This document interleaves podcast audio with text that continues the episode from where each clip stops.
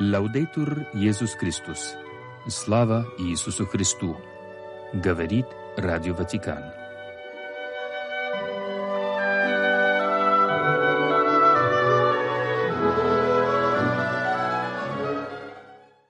Сегодня, 10 февраля, католическая церковь чтит память святой Схоластики, Девы.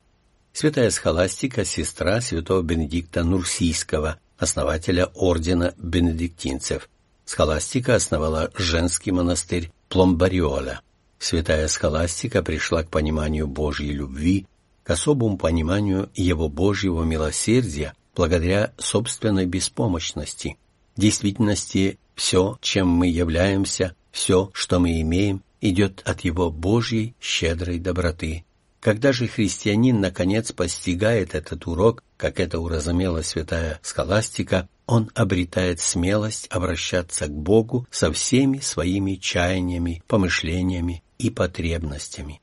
Святая схоластика – покровительница Монте-Кассино. Христе, зажги в нас любовь,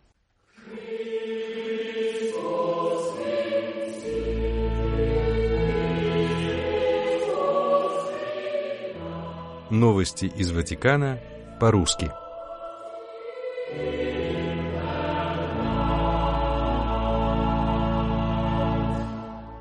Святой Мессы при алтаре кафедры в соборе Святого Петра завершился международный симпозиум, организованный Департаментом по делам духовенства в сотрудничестве с департаментами евангелизации и восточных церквей и посвященный непрерывному образованию священников – Кульминационным моментом встречи пресвитеров со всего мира стала аудиенция у Папы Франциска. Святейший Отец отметил важнейшие аспекты священнического служения, на которые следует обратить особое внимание ответственным за подготовку семинаристов. Это радость Евангелия, принадлежность к народу Божьему, порождающее служение и милосердие. Мы попросили прокомментировать эти слова папы одного из участников симпозиума, монсеньора Сергея Тимошова, ректора Высшей духовной семинарии «Мария, царица апостолов» в Санкт-Петербурге. Это как раз то, что, о чем мы, священники, должны помнить, напоминать друг другу, помогать друг другу находить эту радость, чувствовать эту свою принадлежность к народу, то есть не те, кто стоит над а те, кто идет вместе, наверное, это определенные изменения, по крайней мере, к тому способу осуществления священства, который был еще не так давно и в нашей церкви в России в том числе. Помимо общих молитв, докладов и работы в малых группах, программа международного симпозиума предусматривала обмен опытом и презентацию хороших практик, связанных с постоянным формированием пресвитеров. Буквально сегодня показалось очень интересным, что в одной из э, епархий в Филиппинах миссионерское служение священника просто входит вот эту постоянную формацию, то есть священники после там пяти-семи лет служения в своей епархии едут в те епархии, с которыми есть постоянный договор на три года, и потом после 15 лет священства едут уже на 5 или на 10 лет, то есть у епархии есть совершенно конкретные договоренности, в какие епархии священники приедут, как они там будут помогать, но вот епископ как рассказывал, что он видит, насколько этот опыт работы за пределами собственной епархии важен и помогает самим священникам лучше осознавать и свое священническое служение. Постоянная формация – термин, встречающийся преимущественно в католических публикациях на русском языке. Что означает это словосочетание? Да, в русском языке с ним, конечно, проблема, потому что все наши документы на иностранных языках говорят именно о формации, и формации не только семинаристов, но и формация на самом деле просто католиков, мирян, то есть всех крещенных, и понятно, что передать его словом «воспитание» неудачно совсем, потому что воспитание имеет как корень питание, и это предполагает, что кто-то кого-то кормит, и может быть таким богословским переводом, потому что для итальянского языка, скажем, это совершенно обычное слово. Но вот богословским переводом, именно передающим значение для христианского контекста, могло бы быть сообразование, имея в виду, что каждый христианин призван сообразовываться со Христом, или, как пишет Павел, иметь в себе те же чувствования, какие во Христе Иисусе, и тогда понятно, что это процесс прежде всего предполагающий личное участие, личную деятельность каждого для того, чтобы приобретать эту форму Христа, и а все остальные вокруг могут только помогать. И значит, эта формация семинаристов именно поэтому не может называться воспитанием. И, с другой стороны, понятно, что для каждого христианина, в том числе для священников, этот процесс сообразования со Христом заканчивается только в тот момент, когда Христос призывает к себе в свое царство в конце жизни. И поэтому становится ясно, что такое постоянная формация священников. То есть как помогать священникам становиться все более и более теми, кто осуществляет в себе через себя единственное священство Христа. На этом пути, в этом процессе сообразования со Христом, можно ли чему-то научиться от других конфессий или же, наоборот, чем-то поделиться с другими? Здесь я бы прежде всего отметил, что как раз у нас в Санкт-Петербурге сложились очень добрые отношения между как раз семинарией, нашей католической семинарией, православной академией и богословскими институтами лютеран. Там две церкви лютеранских, соответственно, вот с каждым из них. Это означает, что да, действительно, чем-то делимся. У нас есть преподаватели, которые преподают одновременно в православной академии в нашей семинарии. Поэтому делиться точно есть чем, и это реально происходит.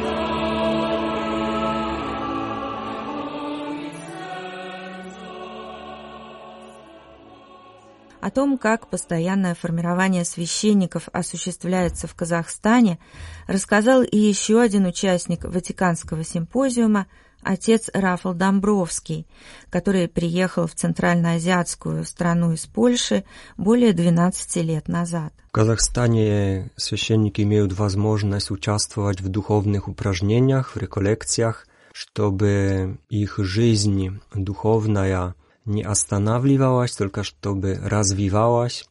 И в епархии Алматинской, например, мы имеем тоже каждый месяц, кроме каникул, день сосредоточения, когда встречаемся, есть поклонение Пресвятым дарам, Святой Розарий конференция духовная, потом Святая Месса, возможность исповеди, потом обед.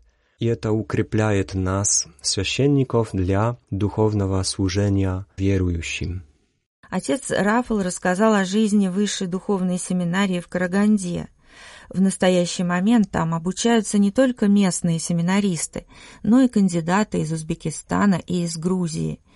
Не остаются без внимания и те, кто только задумывается о священстве. Например, несколько лет назад э, тоже была создана такая группа, и в этой группе каждый в один день читает Святой Розарий, пять десятков – намерениях о новых призваниях.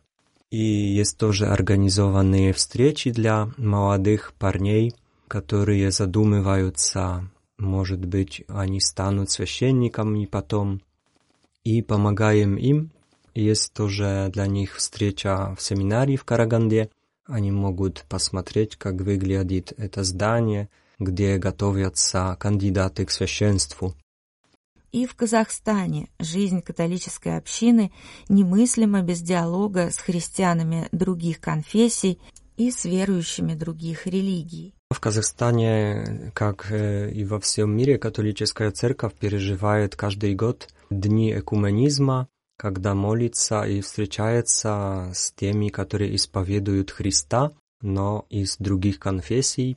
И мы открыты для всех христиан Я лично тоже встретился с протестантами в городе Таугар, и очень дружно мы там помолились за наш город, за Казахстан, чтобы Господь Бог давал нам всем свою благодать, чтобы мы жили мудро, справедливо и в Божьей благодати.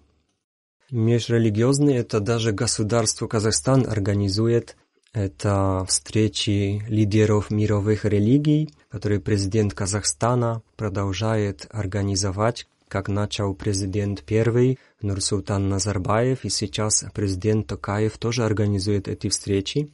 Очень красивые. Последнюю встречу посетил даже сам глава Римско-католической церкви, святейший отец Папа Франциск.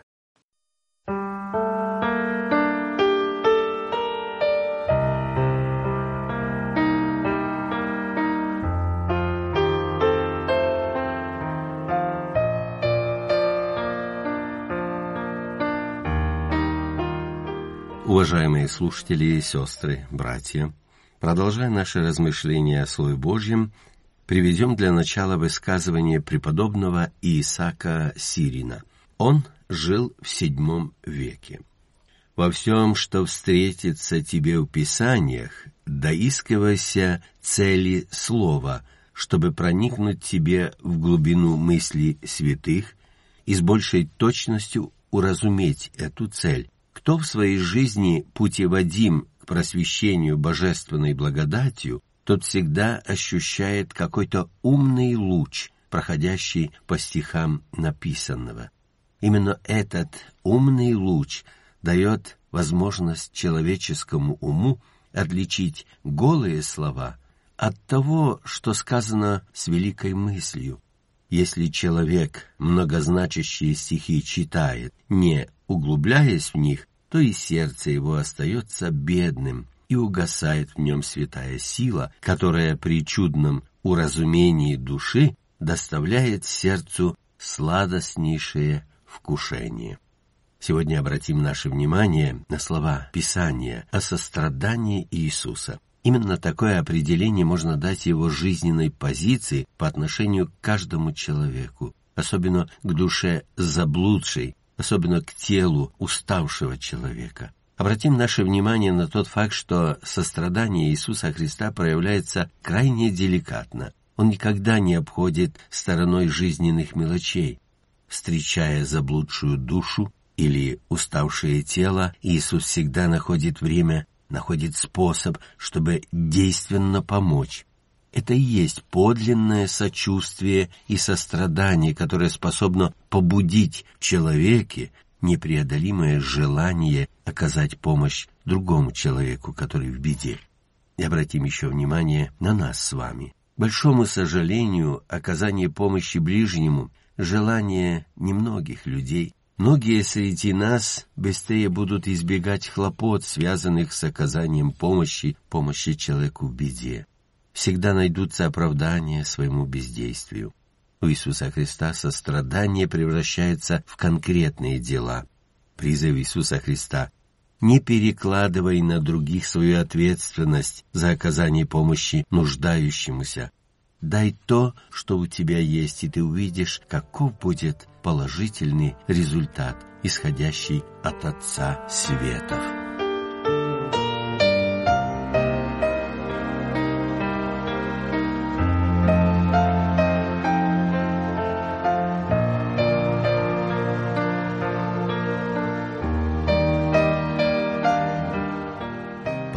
Повествование Евангелия от Марка, глава 8. В один из дней собралось много народа, им нечего было есть. Иисус, призвав своих учеников, сказал им, «Мне жаль этих людей, потому что вот уже три дня они со мною, а им нечего есть. Если я отошлю их домой голодными, они ослабеют в пути, а ведь некоторые из них пришли издалека». Ученики ответили, где в таком пустынном месте найти столько хлеба, чтобы накормить этих людей? Иисус спросил их, сколько хлебов у вас? Семь, ответили они. Тогда он велел народу сесть на землю, взял семь хлебов и, сказал благодарственную молитву, разломил хлебы и дал своим ученикам для раздачи, и они раздали хлеб народу. У них было также несколько небольших рыбин, и, благословив, он велел раздать и их тоже. Люди поели и насытились. Итак, Иисус помнил, что людям предстоит еще дальняя дорога домой, вот и обратился к своим ученикам. Но не тут-то было, ученики сразу же указали на связанные с этим практические трудности, ввиду того, что они находились в такой местности, где нельзя было достать хлеба. На это Иисус ответил вопросом, а что у вас есть, чем бы вы могли помочь голодным людям? У Иисуса нет, как у других, времени ждать с принятием меры оказания помощи. Позиция ясна. Если ты видишь другого человека в беде, помоги ему чем можешь. Ведь никогда не знаешь, на что ты способен. Однако спросим, по какой причине собралась эта огромная толпа? Интерес был вызван тем, что Иисус исцелил одержимого бесами. В результате гадаринцы попросили Иисуса уйти с их земли. Исцеленный же хотел последовать за Иисусом, но Иисус отослал его к его народу, чтобы он им рассказал, что сотворил с ним Господь. Это как бы начало миссионерской деятельности одного исцеленного человека. И перед нами наглядный пример того, что может сделать для Христа свидетельство даже одного человека.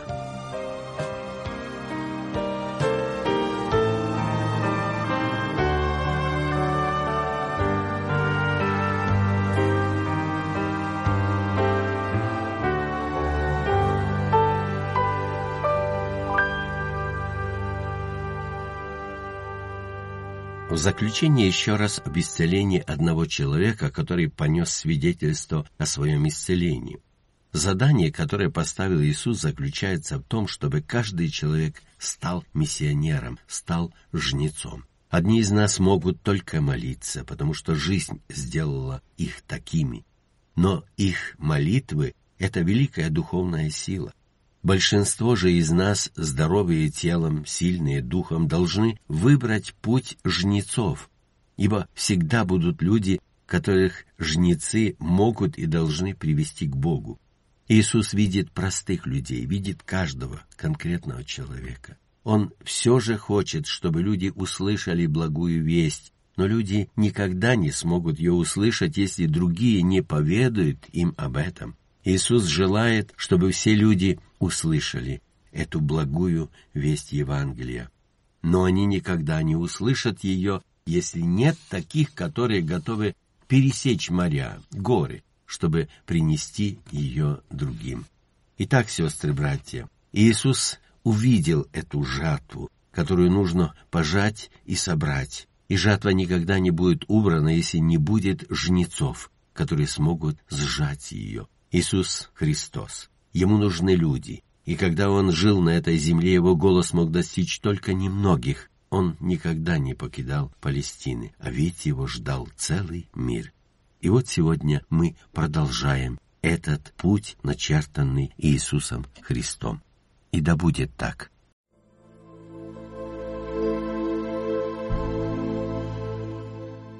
Вы слушали программу русской редакции «Радио Ватикана».